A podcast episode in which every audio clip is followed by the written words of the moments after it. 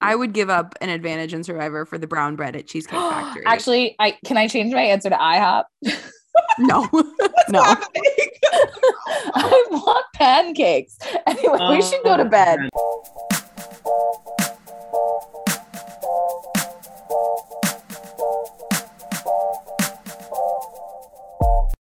Welcome back, one and all, to Escaping Reality, the podcast where four, and that's right, there are four of us again, uh, four friends sit down and we chat through reality TV, reality competition shows that we've been watching. If you are new here, or if you are returning, we are in the midst of watching Survivor season 42. It is live right now. We're having a great time. We just watched episode six. It was a big one, so get ready for a doozy of an episode. Um, it's going to be great. Don't worry. And uh, Nick is back this week. So if you listened for uh, the last episode, Nick was not here and Nick is back. So welcome back to Nick. And uh, you guys know the drill. Subscribe, follow us on Instagram at Escaping Reality Pod, Twitter, ESC Reality Pod, Escaping Reality on Apple Podcasts and Spotify, and leave a review if you're nasty. Um, okay like I mentioned, we were talking about Survivor season 42, episode six. If you guys watched, which I'm sure you did, it's a merge episode. So it's a big one. We've been waiting for it. Lots to talk about. Um, so let's get right into it with our initial thoughts. Nick, as you have been absent, I'm going to let you kick us off. So please, initial thoughts on this episode oh my god thanks for having me back. I was expecting you know like celebration some cake a little maybe some champagne to welcome me back but you know it's fine it's fine. We'll make do here. I have been training for my run on survivor by playing gay dodgeball in a middle school gym in chelsea. But i've been enjoying the season and this episode was a great episode. I was thinking about it last night when me and aggie finished watching because we did watch a day late and I was like, this is seemingly an episode that felt really long, but also felt fast, felt like nothing happened, but also had a lot happen. And I will explain those thoughts more as we work through this episode. But I overall liked it. I, I I enjoyed this merge episode. I thought it was interesting. I thought we had some high moments, some low moments. We got great character development from basically everyone because we saw almost everyone chat. So I was about it. Incredible. Stacy, what about you? What did you think? I thought it was a great episode, or I, it has two titles. So I'm like, is it two episodes? I'm a little unclear on if this is six and seven or just six. But either way, I'm glad that it was a two hour and not a split right before the hourglass. Um, but I thought it was great. I was so excited to watch it. I was so excited. And hurricanes level winds hit my home. I mean, I didn't like hit my home specifically, but there was some rough weather, so I could not watch it because um, the weather people were doing their job. So I watched it yesterday, um, and I thought it was great. I cried, I laughed, I cheered. I texted Anna because she had seen it already. I thought it was great, um, and I definitely agree with Nick that just hearing more about the players was honestly probably my favorite part because we knew what was kind of happening. we were not surprised, but the players were. So I thought it was great. Aggie, you are up next. I also loved it. I thought it was a really good episode of Survivor. I think if you're going to force me to put two hours of my personal time in, make it be as good as these. If you're going to force me to watch two hours of Survivor, I want to feel like it was worth my time. Overall, I loved hearing everybody's story. I think the only person we haven't really heard from that much is maybe Lindsay. But overall, I I'm just invested in a lot more of these players. I don't know if it's because we actually watched their like their if we actually watched their um intro packages before the show started. Like I just I, I'm very excited for them. And now granted, I wasn't super excited to see the turn back time twist. I'm gonna be honest with you. I wasn't lit that we were doing it again. However, we'll talk about that a little bit more later. I think overall it was just it was a good episode of Survivor. It was one where you were invested in what was going on. It didn't feel like 2 hours. And yeah, I really liked it. It's an exciting time in Survivor. The merge is always super exciting and I will say that I feel like the merge comes earlier in these like shorter seasons, which I love that. I don't like wasting time watching people at camp. So I'm okay with having an earlier merge if we're going to have a shorter season. But yeah, I thought it was a really good episode. And we'll talk about my thoughts on all the very specific things that happen later. We're going to get there. I promise you that. Um, yeah, I mean, I echo pretty much all the same sentiments. Um, my gut reaction is to be like, amazing episode, no notes. But I'm sure as we talk about the details, I will inevitably have a couple notes. But I agree. It was just like so fun to watch, really well paced, a much better decision this season to have it be one full longer episode than split it into two. We got to the part where it was the decision making for the turn back time. And I was like, why did we talk so much about it last season? Like, I remembered talking about it on the podcast and being like, what decision's going to be made and blah, blah, blah. And then it hit me, oh, yeah, they split it into two episodes. Thank goodness they're not doing that again. It really aided in the enjoyment of the twist I was not jazzed to see it again, but it was much more palatable when you got back from commercial break and you were like, okay, now I see what's going to happen. Great. Yeah. And I just, same as you guys said, I really enjoyed watching the sort of character development and the relationship building. It's one of my favorite parts of this show. And I agree, Aggie. I'm like, is this season's cast just more sociable? Are they more likable to me? Or is it really the fact that we watch those preseason cast assessments and therefore we're just sort of in the fast lane for liking and and knowing a lot of these people because um, it feels really different from last season just in terms of like how much i care by the time we get to the merge. So not really sure why that may be more than last season but i really enjoyed watching them all finally interact as individuals uh, and i can't wait to see what happens from this point on. So before we get into the real meat of the episode I'll give you a quick recap of what's going on. At the start of this episode, we sort of see like an, an overarching here's what you missed on Glee. And we get a previously on, which I don't think we've had yet this season. Uh, and it's basically a reminder of all of the advantages that have been found that are currently in play, the fact that Omar doesn't have a vote, and all of the idols that have been found. And then we sort of cut to a couple moments at Vati and Ika, just sort of reminding the audience that Chanel voted for Mike last week. She is in the bad graces of Vati, and that Tori and Rocksroy have this contentious relationship. And she's really paranoid that he's lying about what happened on the journey, and he's really annoyed, uh, rightfully so, at her bugging him about it. Chanel's on the outs, Tori's on the outs. Uh, we don't see anything from Taku because no one's really on the outs but reminder that Maryanne, I suppose, is annoying them a bit. But that's sort of the recap that we get from the audience perspective to just put everything into the forefront of the mind before we get to the events of this episode. Nick, you weren't here, so if you if you have some thoughts, please share them. Okay, I just have a thought about this Tori Rocksroy situation. Now, y'all discussed Tori a lot more when I was not here. I know I picked her as my castaway of the week the week that y'all fucking dragged her through the damn mud, but it's fine. And I am not here to defend her because I did think she was being very annoying. But also, I see her point of being like, why are you lying? When somebody else on our team did the same thing and told us exactly what happened. Like, why are you now lying about it? Like, now you're coming across shady. I think she went about it the wrong way. And I did find her be like continuously asking annoying and also very cringy. It was almost like when what's her face was asking Natalie for the jacket at tribal council, like, can I please have your jacket? But can I have it? And it's like, okay, stop, because the answer is no. But I do see her frustration level and being like, yeah, I get it. It's a little frustrating that he's not telling you this big part of the game when somebody else on your tribe already did.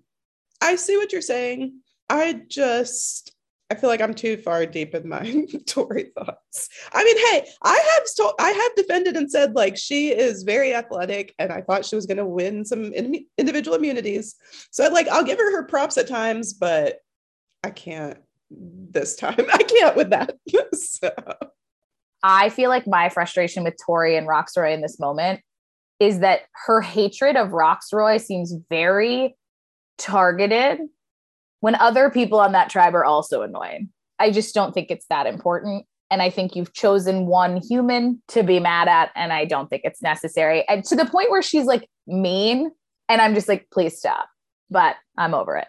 And by over it, I mean it will come up again next episode. Okay. See you there. Oh, I plan to talk about Tori and Rocksroy much more later this episode. So it will come up again.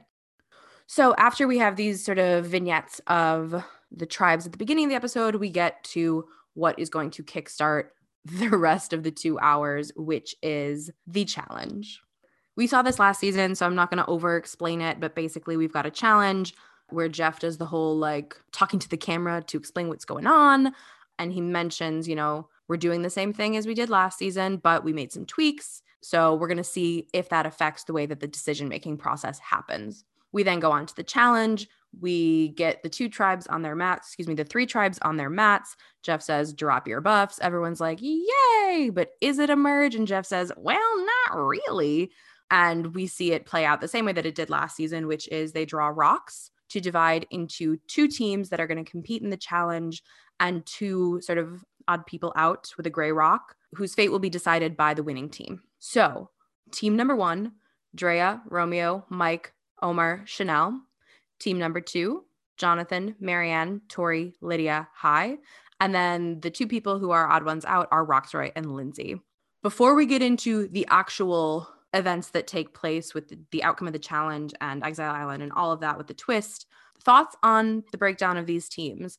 The first thing that came to mind for me, of course, was the divide last season was just so heavily in favor of one tribe that still had numbers. Uh, but obviously, this season we're four, four, and four. And so we have a much more random makeup of these teams, which kind of comes into play in the decision making. But we'll get we'll get to that um, and how it like kind of does, but not really in a bit. But any initial thoughts on just the makeup of these teams? No, I thought they were also even, Anna. My biggest thing was, oh, the Orange Tribe is going to win. They have Jonathan and Tori, and uh, Loki, Hai, and Maryanne are also pretty physical. Mike did surprise me, um, and so did Drea, but like in an opposite way. But I was like, mm, Jonathan and Tori, who I think are the two biz- biggest physical threats, are on the same team. So I was like, oh, they're probably going to win. Maybe not, but probably. I like just imagine being someone that got on the team with Jonathan. Like you're probably just so happy. Like you're just like, we're about to eat. So that's what I thought. Just like I'm sure Maryanne. Well, Maryanne's been with him, you know, but the people who aren't weren't on his tribe who finally get to like benefit from him, I'm sure they were so happy. My initial thought with that though is like, all right, calm down, Jonathan. Like bring it down a notch. Like you don't need to go all out in this challenge mm. and like put the biggest target on yourself. Like you've already been doing that consistently. This yeah. is the time where you like bring it down a little bit.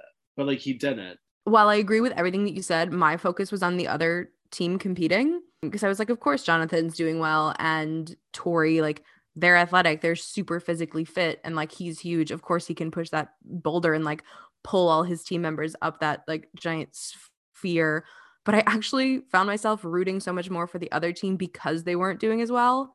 But from the moment that Drea was struggling and Mike was like, let's regroup, Romeo, you go down, you like push her back up. Like I was talking to Joe while we were watching it, and we were like, they're going about this challenge the complete wrong way. But I'm happy for them because they're growing as a team. And I think that's going to work out in their favor when they have to strategize as a team, um, which we'll get to in a bit.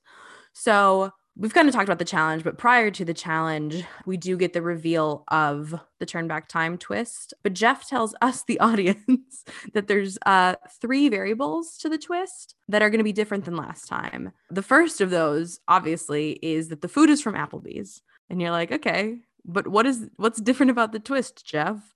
Um, and the two things that are actually different about it are that he's going to tell the players in advance that whoever they choose to send away will have huge power to change the game, as well as whichever team wins will have the opportunity to send one of their own teammates in place of that person who pulled the odd rock.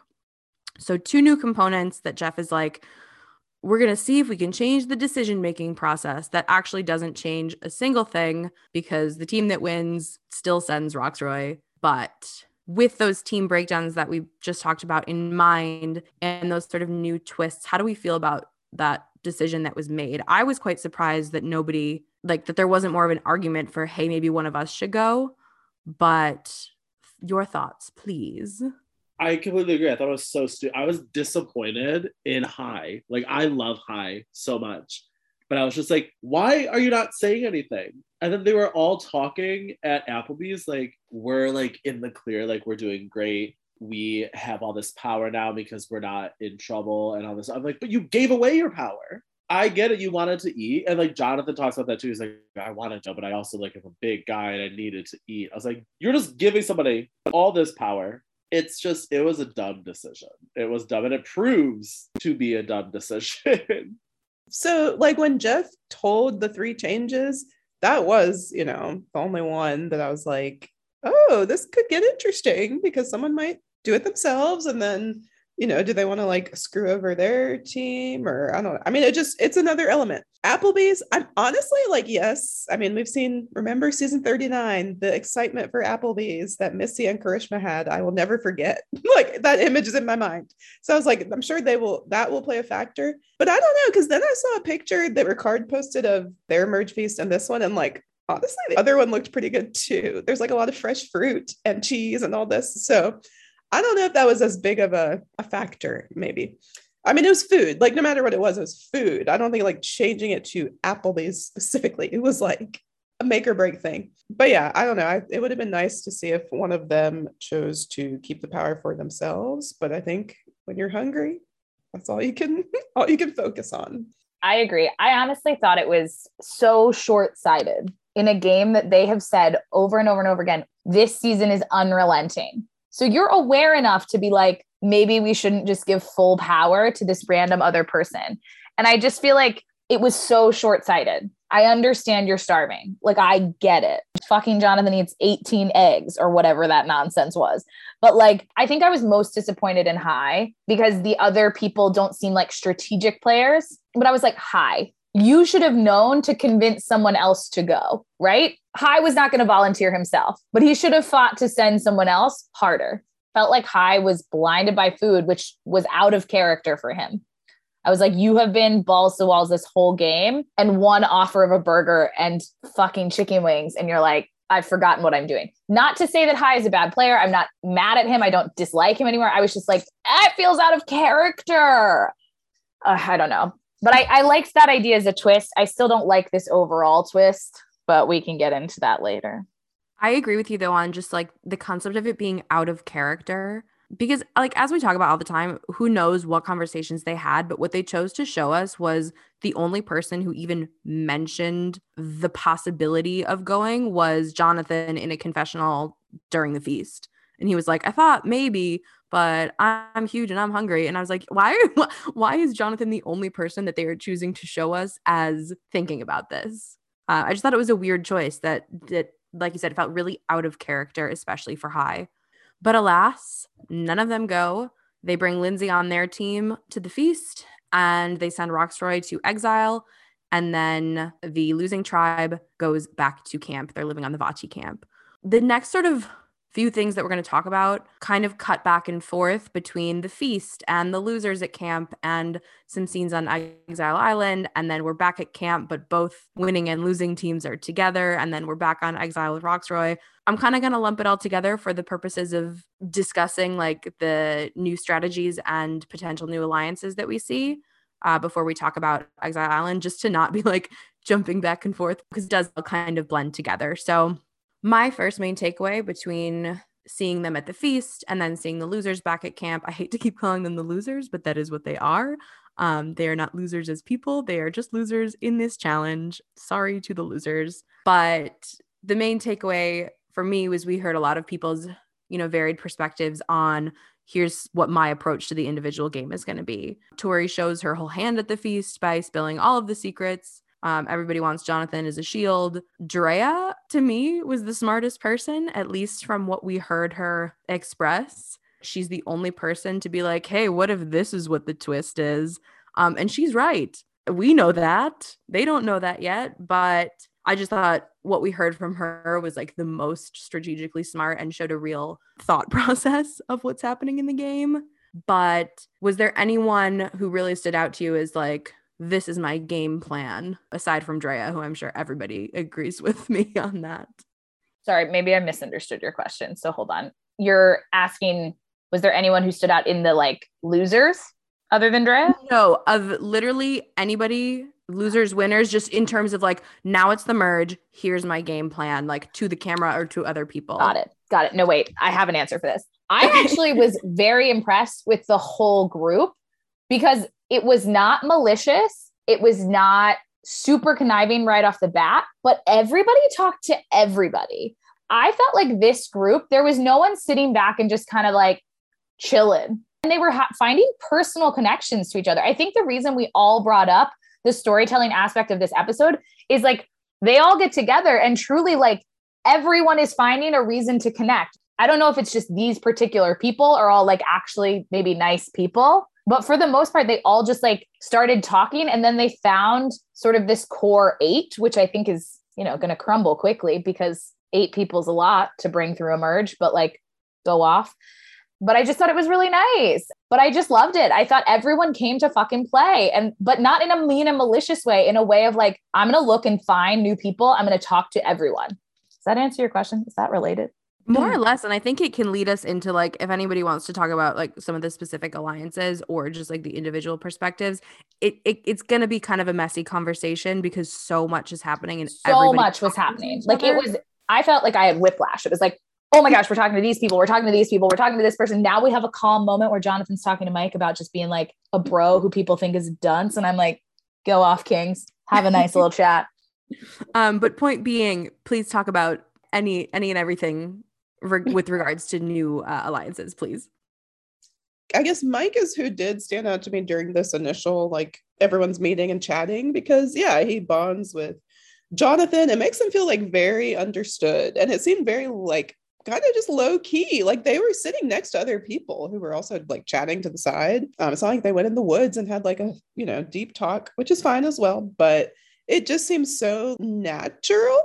But I feel like Jonathan really appreciated it. And, and Mike was having a lot of these types of conversations where he's just kind of like, he's giving some information to some people, but he's mostly just trying to like be on your radar as like, hey, I'm cool. I'm workable. I'm flexible. Um, obviously, wish he didn't throw Chanel under the bus. But the point is, he was, I mean, Drea like trusted him from that conversation, I feel like. So he really stood out to me. I don't know if we're also talking about like the people who were at at Applebee's, quote unquote. But go for it. Yeah.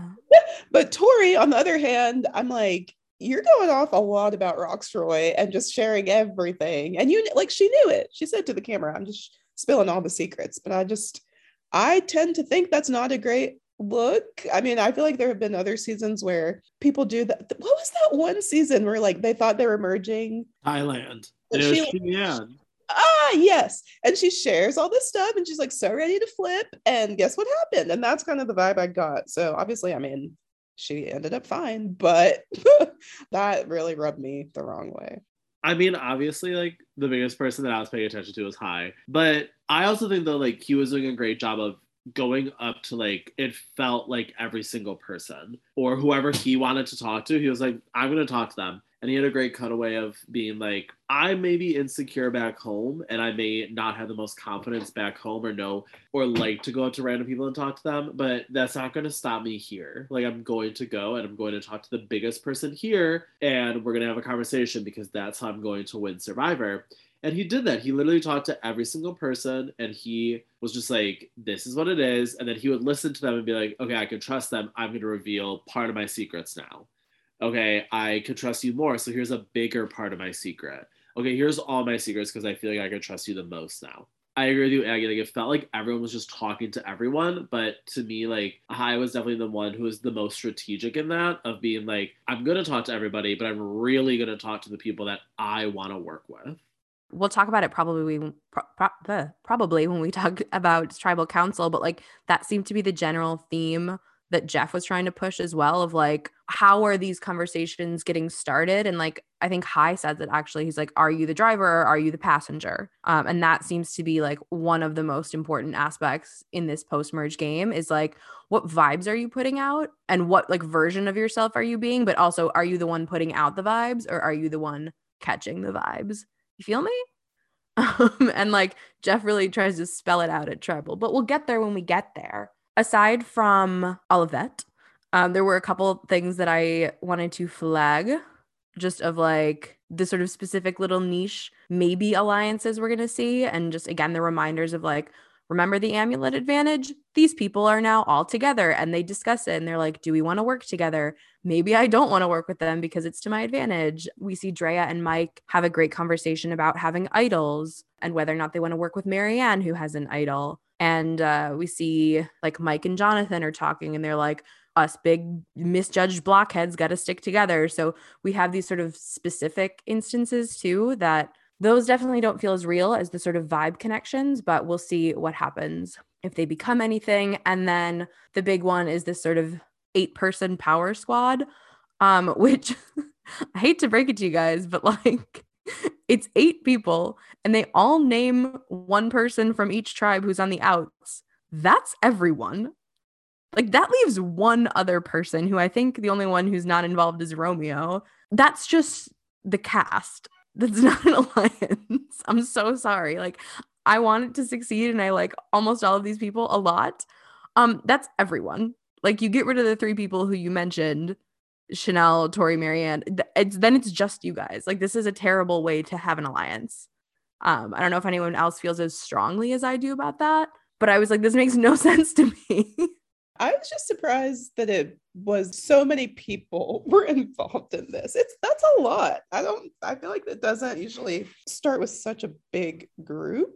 And I was just annoyed with Jonathan being like, I guess if we had to pick it'd be Maryanne. It's like leave her alone. Keep her name out of your mouth.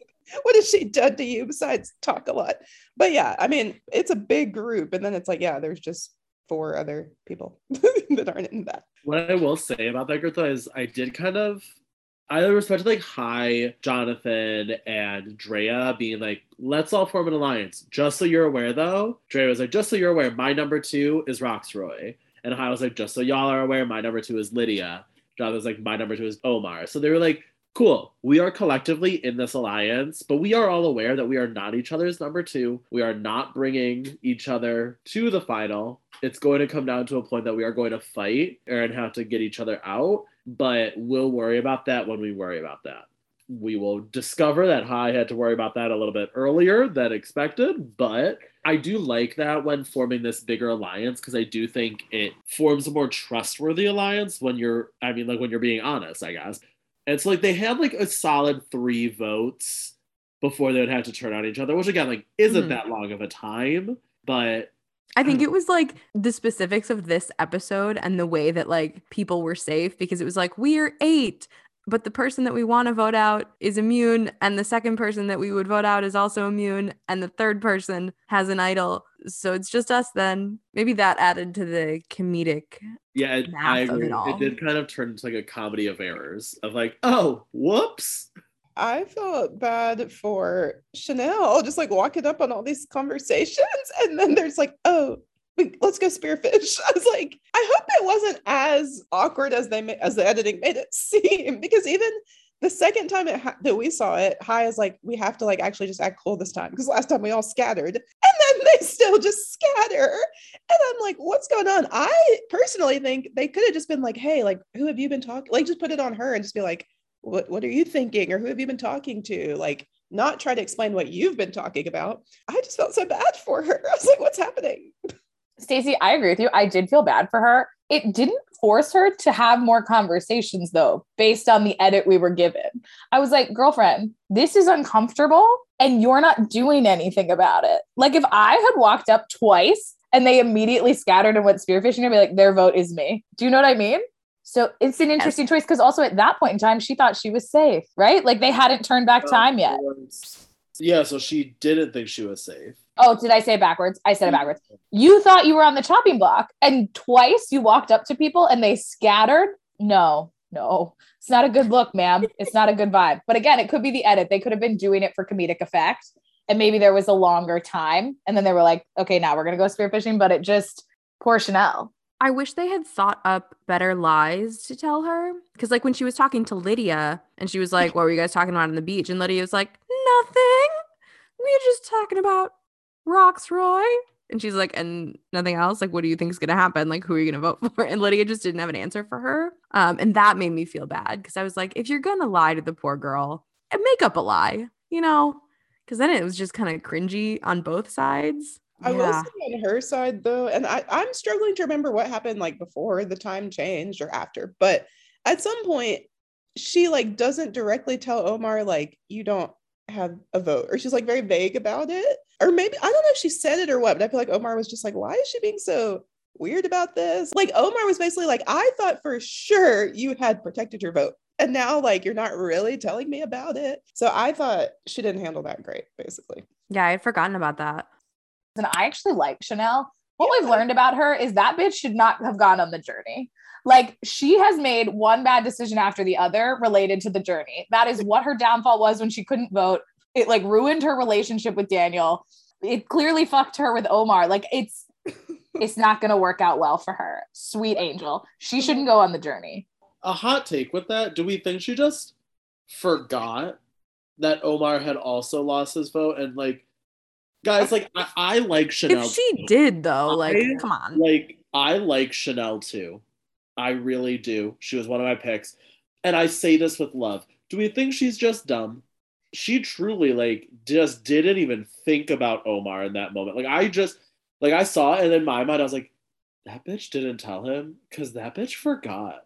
I think that the the editing is definitely making her look like she's not in the game the same way anyone like others are. I mean, not as bad as like Rocksroy, Rocksroy up to this point, but like they're making it look like she doesn't have like a lot of insight. But I don't know. Like I just It could very well be her it. edit. It could very well be her edit because even when she was talking about it, when she would walk up on people, it would like cut to her face being like, something sketchy about this. And like she wouldn't do anything about it. two moments that we saw that were not really like alliance strategy building, but that I thought were just like two really beautiful relationship building moments. Um, and a lot of what we saw overall was like relationship building, not so much alliance building. But these two moments that we see that really don't feel like gameplay are a conversation between Hai and Romeo, where Romeo discusses with Hai his own personal difficulties that he's faced as a member of the LGBTQ community and not being out to uh, some of his family back home and knowing that they're going to see him talking about it on the show and being worried about the way that they're going to react. Um, and they share this nice moment on the beach. And then we also see a conversation between Omar and Mike, where Omar, I don't even want to say reveals because that makes it sound like it's a secret. And it, it didn't seem secretive. It just seemed like a moment of sharing between friends. But he talks about his relationship and the fact that he's been in this relationship for six years and that they're both saving themselves for marriage. And he sort of leans on Mike's shoulder and he's like, Six years is a really long time though. But Mike is super cool about it. And they just share this nice, like, friendship moment that felt quite removed from the game in a nice way. And I was already team Omar and Mike in this episode. So I enjoyed seeing them share that moment together. Don't know if anyone else feels a- certain type of way about those. I mean, I think for me, like obviously I'm gonna connect more with the Romeo and Hai conversation, but I always say like you come out multiple times. Like you don't just come out as gay and then you're done. There's different things that you have to come out about and then you have to like accept about yourself. And I really do relate to what Romeo was saying of just being like, I'm out to the majority of my family, just not the people who live in Ecuador, I believe he said. El Salvador, I think. El Salvador. And I really understand that. And it was nice to see that conversation being talked about on TV on a show other than Drag Race. You know, like it's just, it felt different watching it on Survivor. And I was really happy we had that conversation because it's definitely a struggle that the majority, if not all LGBT plus community members go through at some point in their life and coming out process. Yeah, I mean, I can't uh, add a lot to that, but I did like seeing them connect and just the way that Hai was there for him and was like, I can tell you've been holding it in, like just let it out. And, you know, we did talk about the very, I think even in our pre season episode, how the diversity this season is not just racial, like it is more LGBTQ plus. So I think that allowed this kind of moment. This the other one is just that again, this was on another moment I forgot where I feel like Mike is like people are telling him, I guess what I I swear I'm not trying to just bash Tori every episode, but like I would kind of expect the counselor to be the one who like just by like your they don't even know she's a counselor, but just by your like nature to get these kinds of like stories out of people or these kinds of like personal things and it's Mike. And I'm kind of like, I believe Mike has good people skills and just like, and it's not even, I don't think it's just like for the game. Like, I think he's good at just like making you feel comfortable enough to tell him stuff. It was nice to see that personal moment as well. Yeah, Stacey, I totally agree regarding like the level of trust that Mike has shown in this episode that he's going to be able to build and has clearly started to build. Um, and I was really impressed with it because I was not expecting it from him, which I guess speaks to the conversation he had with Jonathan in that I misjudged him. So excited to see more of that. Okay, switching gears to the main outcome of this twist, which is that Rocksroy is on Exile Island for two days by himself, exiled from the tribe and he is going to make the turn back time decision or what we know is the turn back time decision what jeff will just call a historically game changing choice and rocksroy really shines you guys i'm not gonna lie.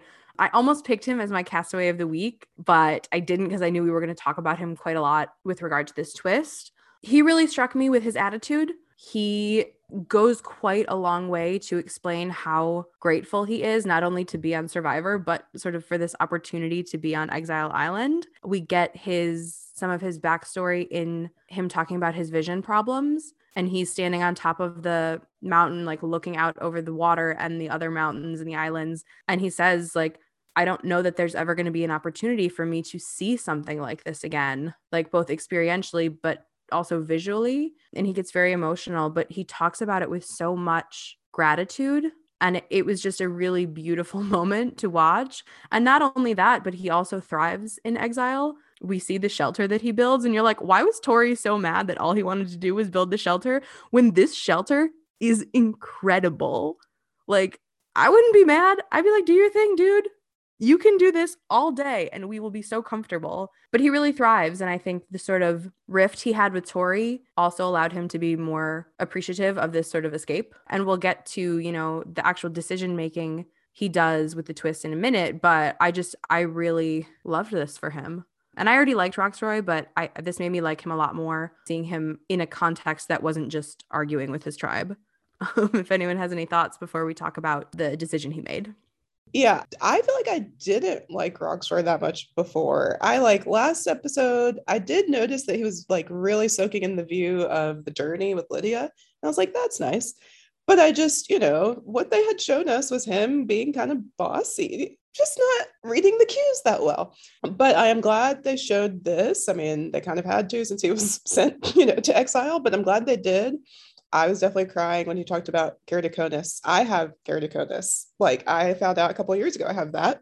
I don't think it's as you know as extreme as his. I the doctors haven't told me that I might be blind, so I don't know if I'm just you know if it just gets worse with age. But that was very touching just to hear more about that because honestly, it's a pretty rare eye disease, and I don't think that many people I've never heard someone talk about it, basically. I don't know anyone else who has that. I've never heard someone talk about it. So I feel like if other people watched that who do have it, that could also be very meaningful. And yeah, it just kind of shows like again, I think we have said before, like, is Rocksroy here to play or is he just like here for the adventure? And I think he is here for the adventure. And but it's like that's okay. Especially when you hear his story, it's like that is okay. You do you and I mean, you also have good work ethic and skills too. So I really appreciated it and it really just stood out to me I did really like Rocksroy. Again, I think Stacey, your point here is the right one. He's not here to play Survivor. He's here to enjoy an adventure and something that he might never have had the opportunity to experience. I think his voting record and his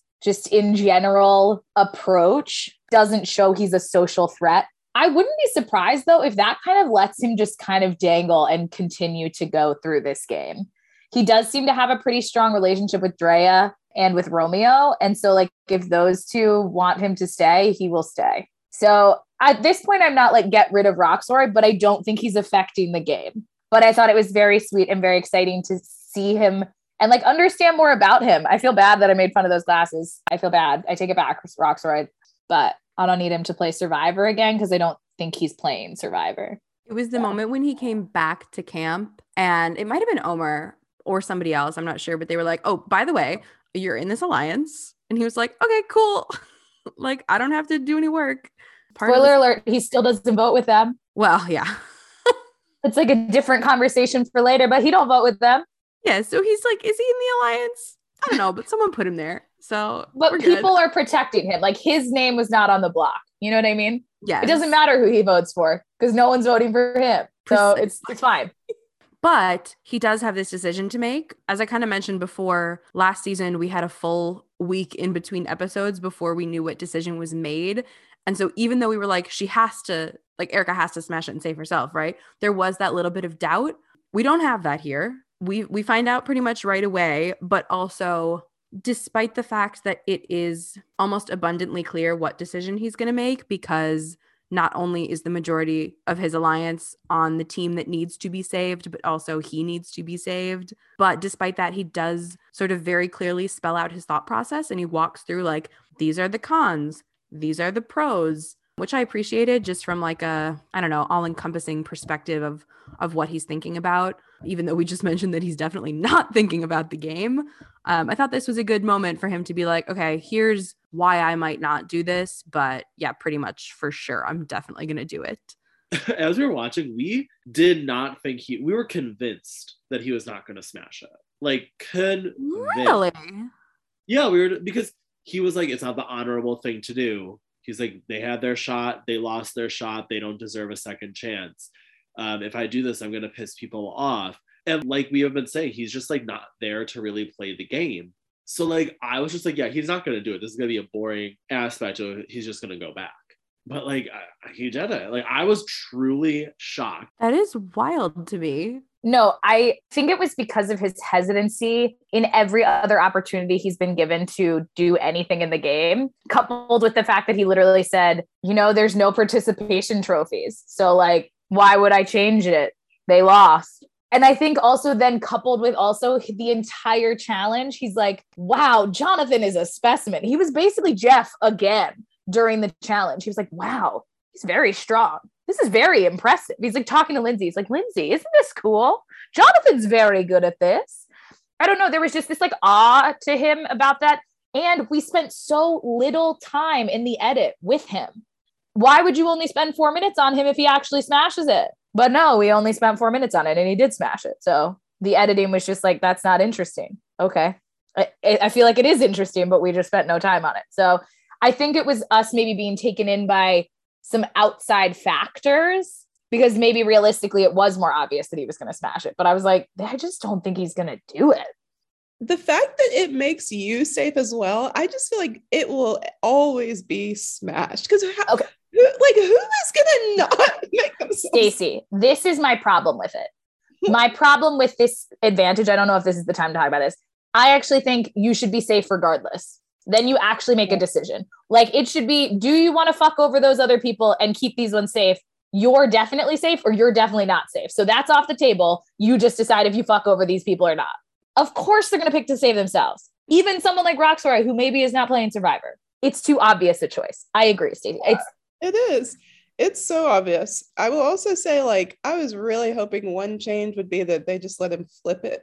I really thought Jeff would be like, you know what, this time we don't need glass all over. Like, can you just flip it? but But I, I agree that it's obvious. And that I think was my point with like, he takes the time to explain, okay, but these would be the pros or excuse me, the cons of doing it. So that even though it is like, okay, if the outcome is that you are safe, plus on top of that, his alliance would be safe, like, of course he's going to do it. But I appreciated that they took the time to be like, but here's why I mi- might not. Anyway, Rocksroy does, in fact, turn back time by smashing something that you could have flipped over to turn back time. But regardless of that, he does it. And we find out immediately, like I said, we don't have to wait a whole episode, or excuse me, a whole week for a new episode. We immediately jump to the first individual immunity challenge where Jeff reveals that Rocksroy had this decision to make and that he did, in fact, decide to change the game. Tori has quite the reaction. Hai also reacts, but in like a much more reasonable way where he like starts to laugh and Jeff is like, Is it funny? And he's like, No, it's just you know, survivor. Can't get too comfortable. There's no free meals. And then Tori has an absolute stink face on, a poo poo stink face. And Jeff is like, Tori, what's going on? And she just tries to make the argument that like Rocksroy screwed her team over because they did him a favor by sending him to have this opportunity to have power. And basically everyone listening is like, yeah, and he took the power. Like, what are you what are you mad about? um, and she's digging herself in a deep hole, and Mike says she's burying herself. But yeah, just even more piling on to the anti-Tori pile in my book, unfortunately. But then Tori goes on to win the challenge. It's not an overly physical challenge, it's stacking blocks and having to like hold them on that platform thingy. We've seen it a billion times. But Tori wins. After the challenge, we get back to camp and it's a lot of scrambling because not only is Tori still safe, wait, I said that backwards. Tori was safe, then was not safe, and is now safe again. You know what I mean. You all watched the episode. So now it is a scramble of who the heck are we going to get out? Because we didn't know that these were going to be the people that we had an option to choose from. So the people on the chopping block are now Jonathan, Maryanne, Hai, and Lydia. We get back to camp and we start pitching who we want to get out. There's bids for Jonathan as like a now or never kind of thing. There's bids for Maryanne because she has an idol. Some folks are like, I don't really care, anyone but me. But who would like to go first in discussing what we have? Because I'm out of breath because I have a sore throat. I think this is where Omar shines. And this is where Omar earned my earned. I act like it's this coveted spot. I really let's be honest, I usually pick the hottest person there. Um, but um this is like where like Omar like gained a lot of my respect and like why I made him my castaway of the week was because he saw something that could benefit him if he changed it up and then he made it happen. Like not only did he talk about it to like the camera because we see that a lot of times where people are like it would actually be really good if this happened for me but then we don't see them actually doing anything to change it. And omar actually changed it where he was like no no no i don't want to get rid of maryanne because she still is on my side and has the advantages. Lydia is not fully on my side and ha- brings nothing to the table. So if we get rid of her, Taku stays strong at four. Plus, I keep all my advantages with Maryanne. And he like was really great at talking to every single person. He even convinced Hai to switch his vote and make uh, Hai go on his number one, which I also think was a great move on Hai as well, but we could talk at tribal when we talk about the noteworthy votes. But I think that Hai made a great choice there as well. But also, like, I admired Romeo for calling out Jonathan, be like, why are we, why is not everybody going after Jonathan? And I was like, T, why aren't you? But sorry, Romeo, you need to be a little bit louder next time. I thought this pre tribal stuff was really like the most interesting parts of the episode but it was so condensed into only like 10 minutes. And I was like, I wish we had more of this than all the stuff that happened pre second challenge. Yeah. I mean, I'm going to talk about Omar later since he's my castaway of the week, but it was just cool to see him explain to the camera, like, at first, you know, I was like, I'm safe and I don't have a vote. Like, I don't need to, you know, insert my opinion. And then I thought, you know what? How can I work this for me? Um, to me, it was very like, Sandra behavior. It was iconic behavior because yes, you can say like anyone but me, but then you're also like, but wait a second, I could play this chess uh, game. I don't play chess. I don't know what you call it, but I could move these pieces to my advantage here and do it subtly, like I think there was a lot of talk this episode on on like social media about like kind of Hai versus Omar just in their approaches because they're both, you know, playing very well, but I think Omar's was more like subtle. So that's what I liked about it. Let it be known Omar did sneak an animal reference in. It was very early in the episode, but he was like, My strategy is going to be to sit and wait and then snap at people like a shark when the time comes. Um, so this is his shark moment. The animal reference was not missed by me. I love that. I think the smart thing that Omar did, and I haven't in a while heard it articulated this well. Omar did something really smart. He said, What you have to do is listen and get enough information so that when you add your own lie to it or spin it just enough, you can get it to work in your favor, but it's also true. And I was like, Yep, that's a winner right there. He was so smart. Every single person he went to, he had real evidence as to why they needed to vote Lydia. And he wasn't mean, he wasn't combative, especially like when he went to Hai, he was like, I need to talk to you. And Hai was like, What's up? And he was like, It has to be Lydia. And I wanted to wait, but it has to be Lydia now. Then he gives his whole pitch. It's so well executed, like just to the T of like, he has left no stone unturned. He has left no evidence off the table. And then at the end, he goes, But if you're not comfortable with that, we don't have to. And it's not aggressive, it's not mean, but he's like, looking at the evidence, we have to go, Lydia. That is straight up masterful. And I think the best part about the way Omar did it is he was so clear. You could not question Omar's logic. And then he was also like, but if you don't want to, we don't have to. It gave you agency, even though in the end you didn't take it. Well done. And I think that's a lot of what comes up in the conversation at tribal as well is like this idea of the truth and what version of the truth you're putting out. And I think like Omar hits the nail on the head, just like you said, of being like, you have to sprinkle some truths, but some of those truths can be your truths. Like he put he puts together such a good argument, and obviously that theme carries over into tribal. Um, but before we talk about tribal, the only other thing I'll point out that we see is after this conversation between Omar and Hai, we do see Hai say, okay, now I have to scramble and get Lydia the numbers to stay. We do not see that happen.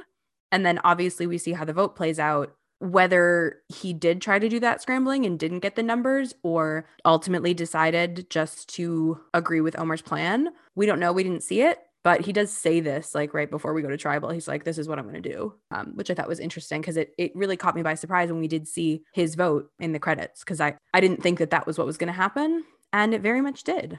But we do go to tribal and there's all this conversation because it's the first post merge tribal even though they're not technically merged yet which jeff keeps reminding us of.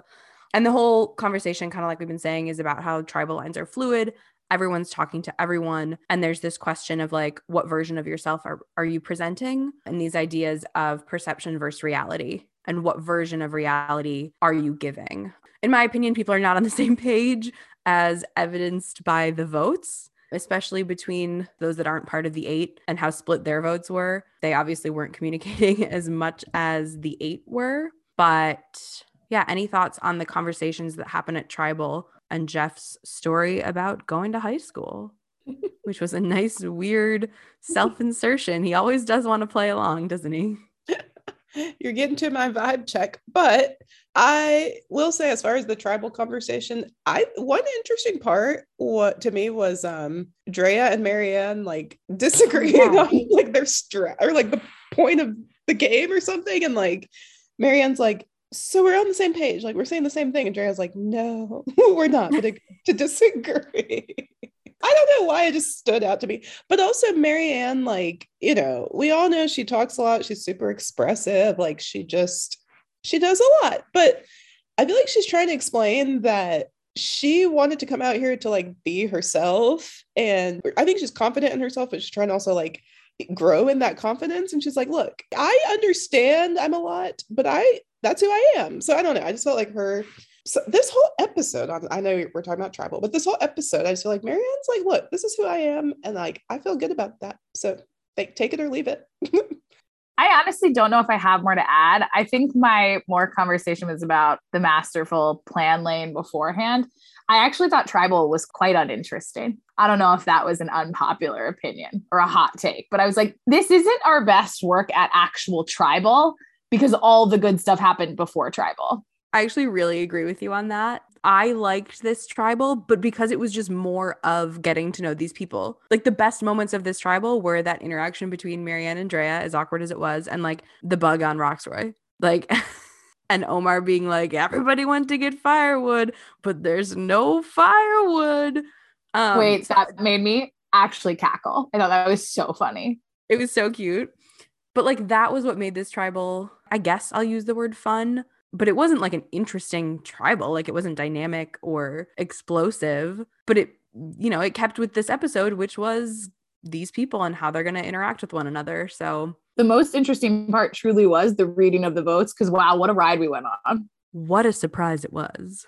I don't even remember the votes that weren't for Lydia, but they were split. One for Jonathan, two for Maryanne, one for Lindsay. Hi, Rocksroy. I see you and your vote that makes no sense. And your spelling I love you. Lindsay.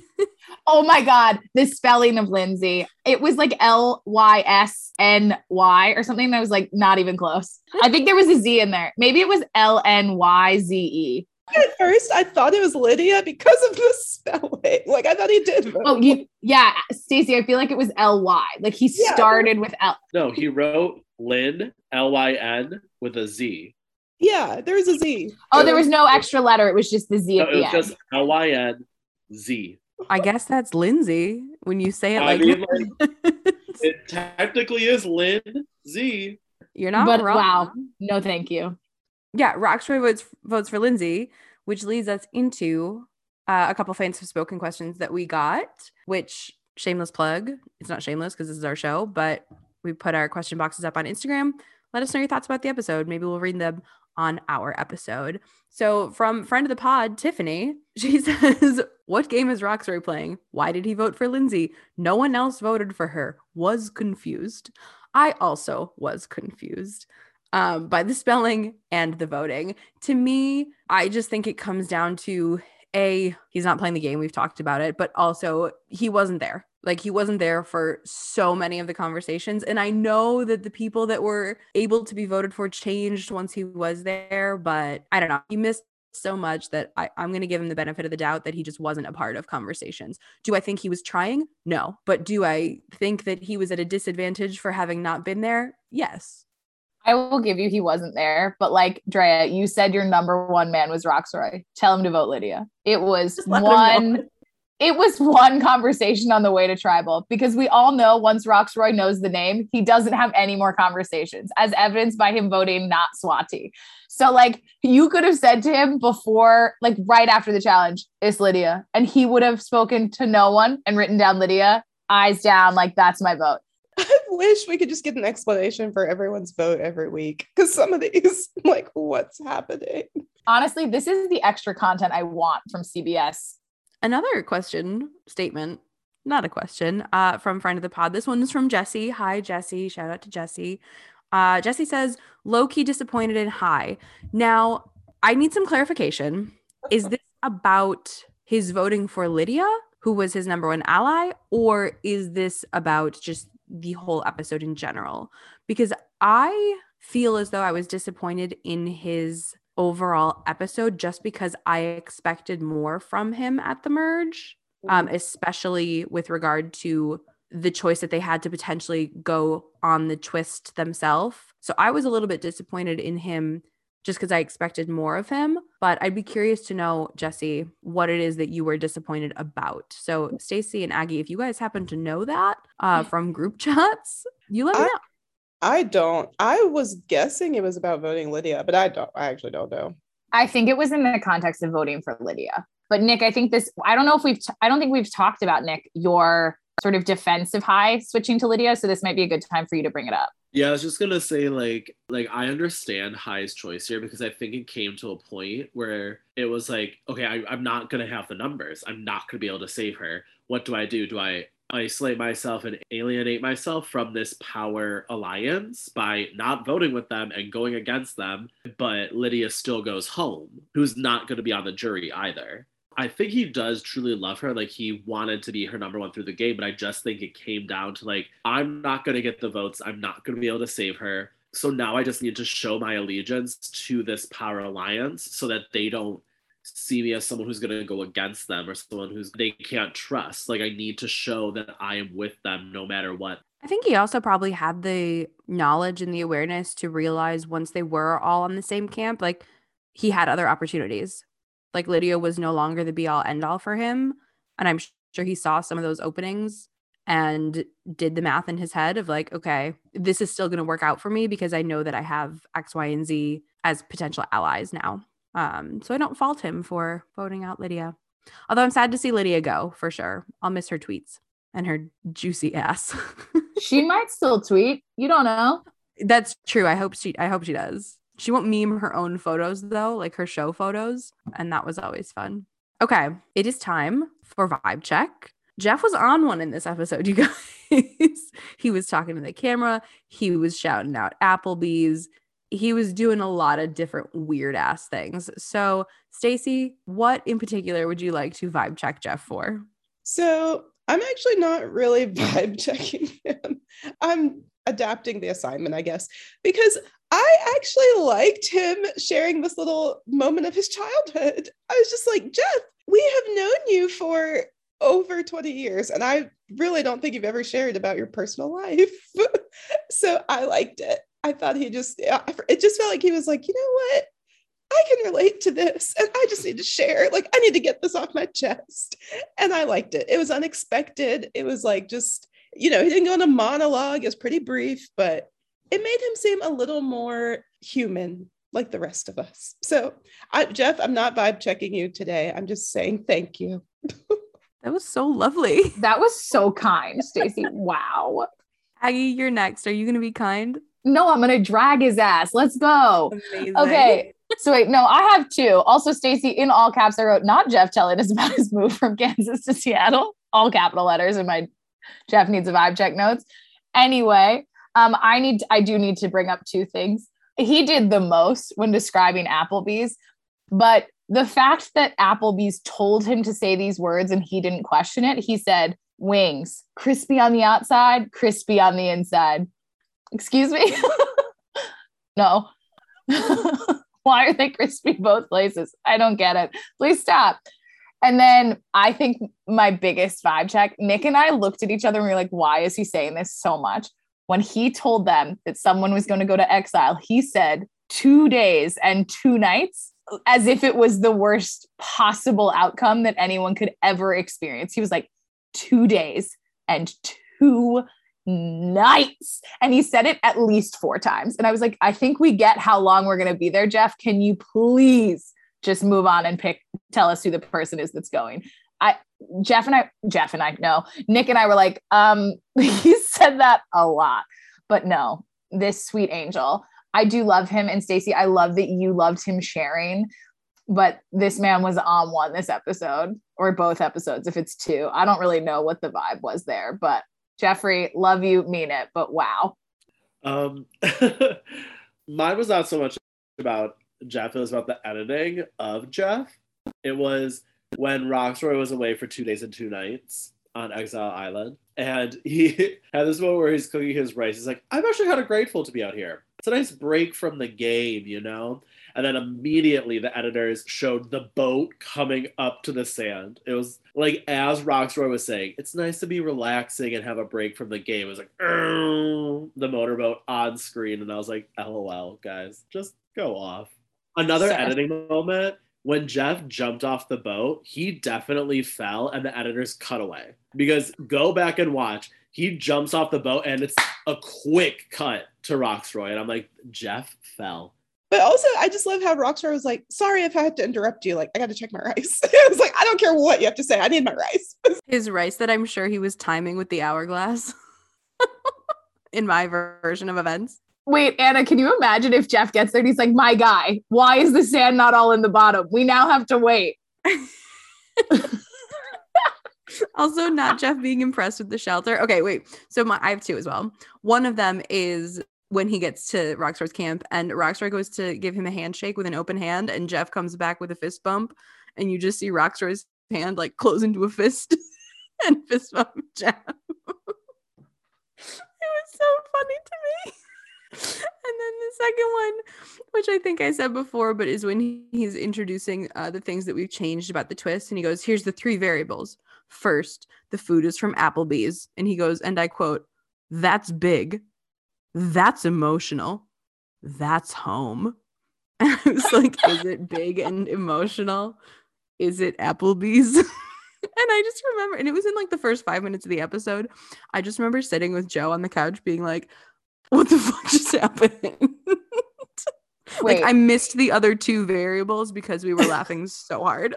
Wait, can I just give a special shout out to also when Jeff fully read Omar or Omar for being like, Omar goes, when I turned 30 or whatever, I got, I'm very old now. And Jeff is like, wow, let me take that statement. And like his, he had been physically oh, hurt. He's like, that hurt. he was like, that hurt. And Omar was like, I'm, I'm sorry, Jeff. I didn't mean to like bring you to an existential crisis, but I do feel old at 30 and I know you are more than 30. So you don't look it though, Jeff. You look great. You never looked better. Okay. It is time. Those were really good, by the way, guys. Great week for Jeff. The good, the bad, and the ugly. It's time for Castaway the Week. We're doing something a little different where we are announcing who our castaways of the week are on our Instagram in advance of our episode dropping. So you may have seen them already, but we are going to talk through our reasoning for them here. Anyway, I'm going to go first. My castaway of the week is Mike. Special shout out to when Jeff reveals that it's Applebee's and Mike with open arms goes, I love Applebee's. And I say, I know that you do, Mike. I just believe that about you.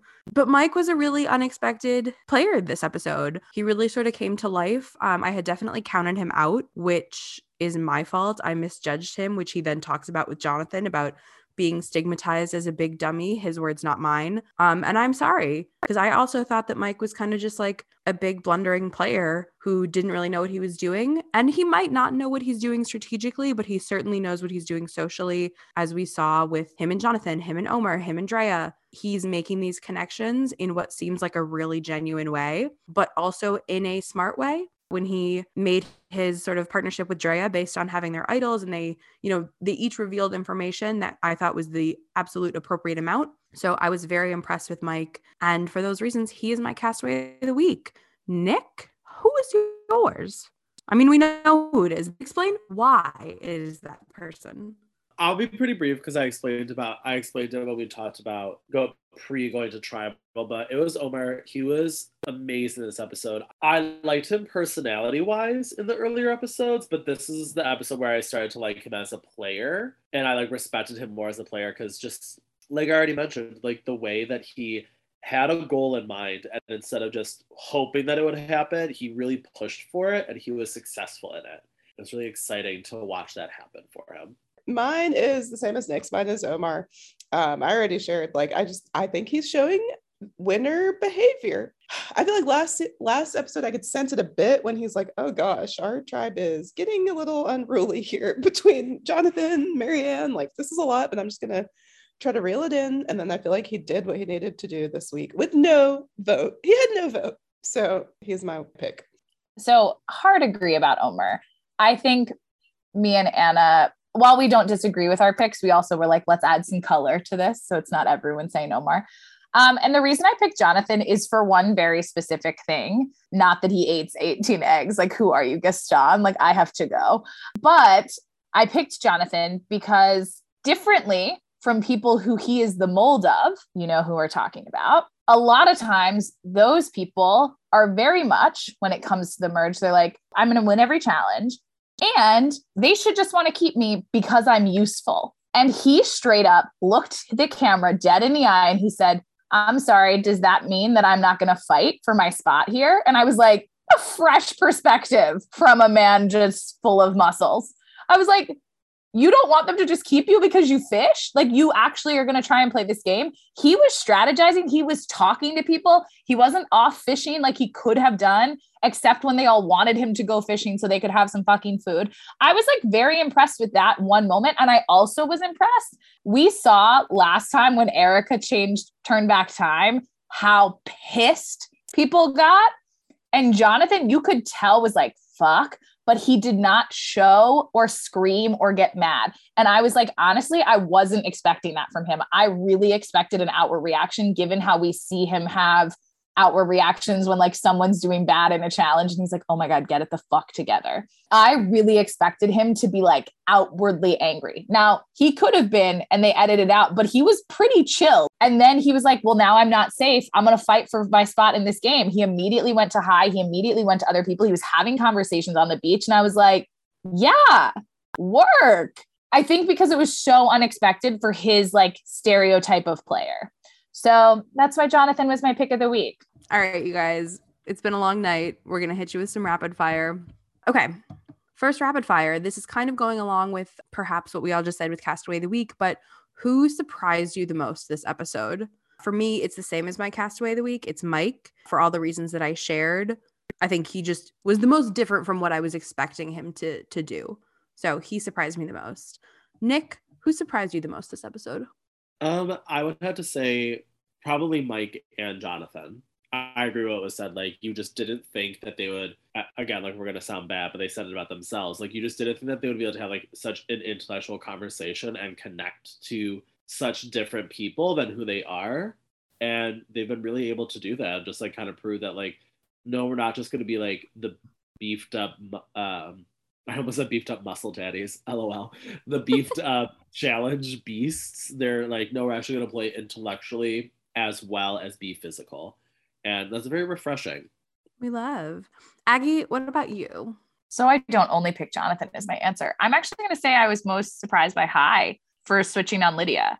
I actually do overall agree with you, Nick, that I think it was a move to stay in the higher numbers. But I was shocked that he did it. I also was shocked he didn't wasn't more strategic at the um, Applebee's win about sending someone to go get the power that they all agreed was important, but then didn't do anything about. And Stacy. I think Mike. I was trying to like try to mix it up, but I really think Mike. I just didn't expect this to be like his his time to shine in the game. I would have to agree. Okay, second rapid fire question. Uh, we kind of talked about this, but if you perhaps have a more concise or different answer, give it to me now. Are you happy with the changes they made to the twist? And if not, what would you have done otherwise to adjust the rules? Stacy, you are up first. Yeah, I said like they need to stop smashing the hourglass. That's my biggest concern. Um, but I agree with what Aggie was saying, so I'm gonna just let her repeat that part. But yeah, my thing is just like it's an hourglass. You tell them the sand represents time, so just like flip the time. That's all you have to do. So so much less work and so much less messy, and you could reuse the hourglass next time. Then we're not making eight million of them, but I'll just I'll piggyback on right now. I think there should be less stakes for the person crushing the hourglass. Now, granted, I understand that if the stake is that they are safe, it does dictate what they're going to do. But I wish they were able to make the decision based on who was in the groups, not whether or not they were safe, because I don't think there's anything else ruling their decision making other than I'm safe. If Jeff told me I was safe, if I smashed the glass, I'd smash the glass in front of him.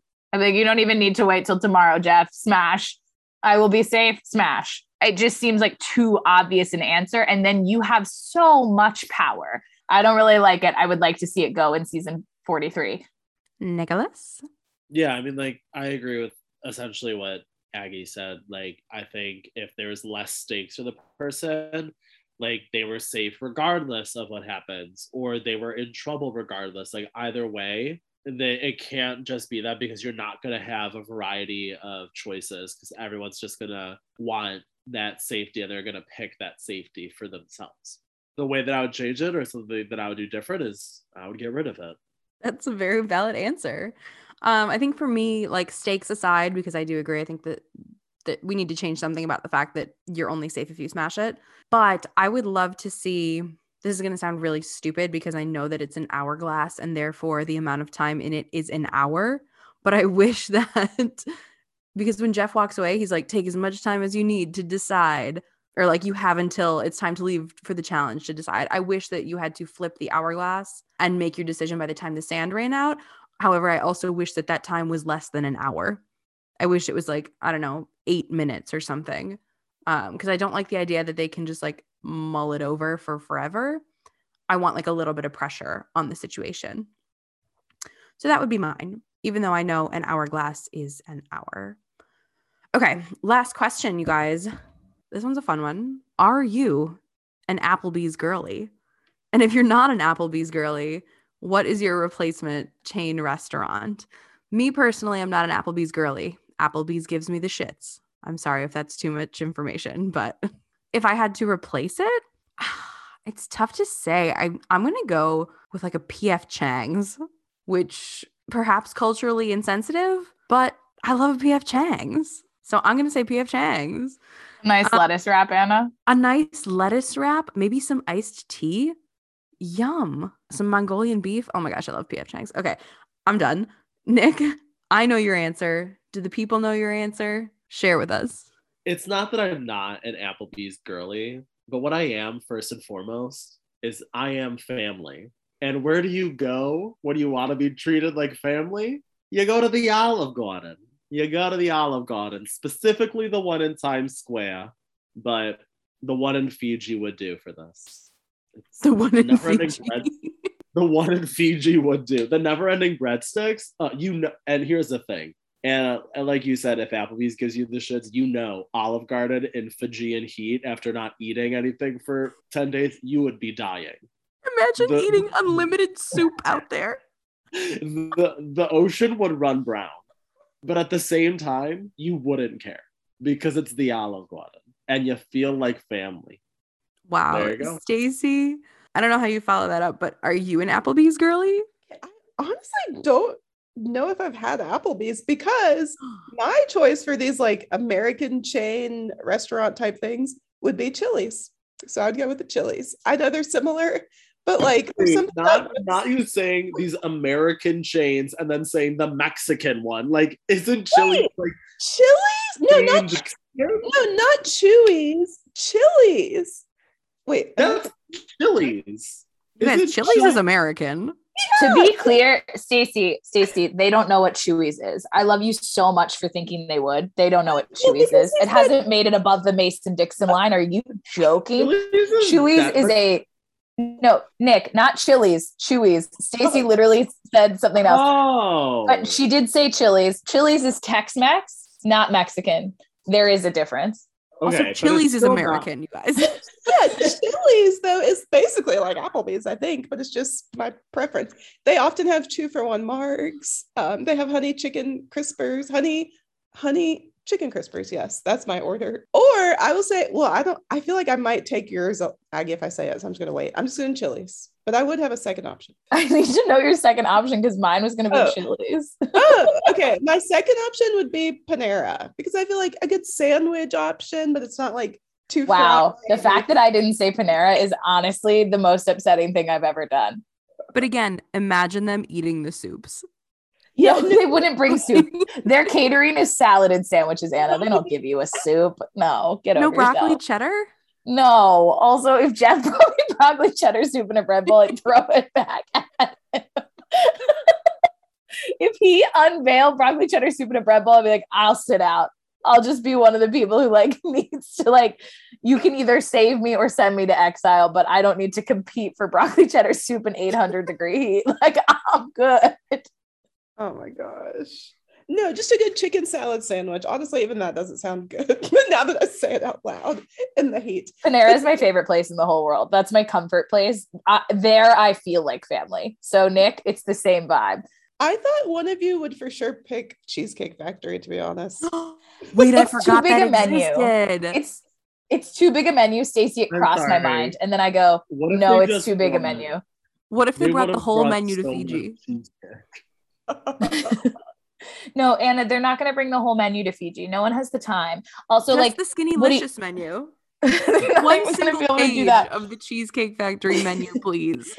Honestly, just bring the starters page. The starters are pretty lit, and bring me that fucking brown bread, like, They're and some butter. Like, awesome. fuck it up. Uh, yeah, I feel like with that, that has brought us to the end of this episode because we'll just keep naming restaurants and going on and on. like we'll just I'd keep go on. very- Honestly, vibes. I'd be like, I want a Denny's, but I also want the other patrons from a Denny's. So like a high school cast party. Like, did they come with I would, the meal? I would also be eggs. that annoying person if like they did bring Olive Garden. I'd be like, this is not how it tastes in the restaurant. Like, I would just, I would be, they would hate me. I would be like, You'd be this a is not, this is Okay. not authentic Olive Garden Alfredo sauce. You uncultured swine. You guys, What I have to end it. I have to end it. What have you done to my family? Okay. Good night, everyone. This has been a wonderful episode. Thank you so much for listening. If for some reason you're still listening, or if this even makes it into the episode, we'll be back next week with another and another after that, and probably another after that. Subscribe, like, follow, whatever else the heck you do. Thank you for listening. Thank you for escaping reality with us. Goodbye.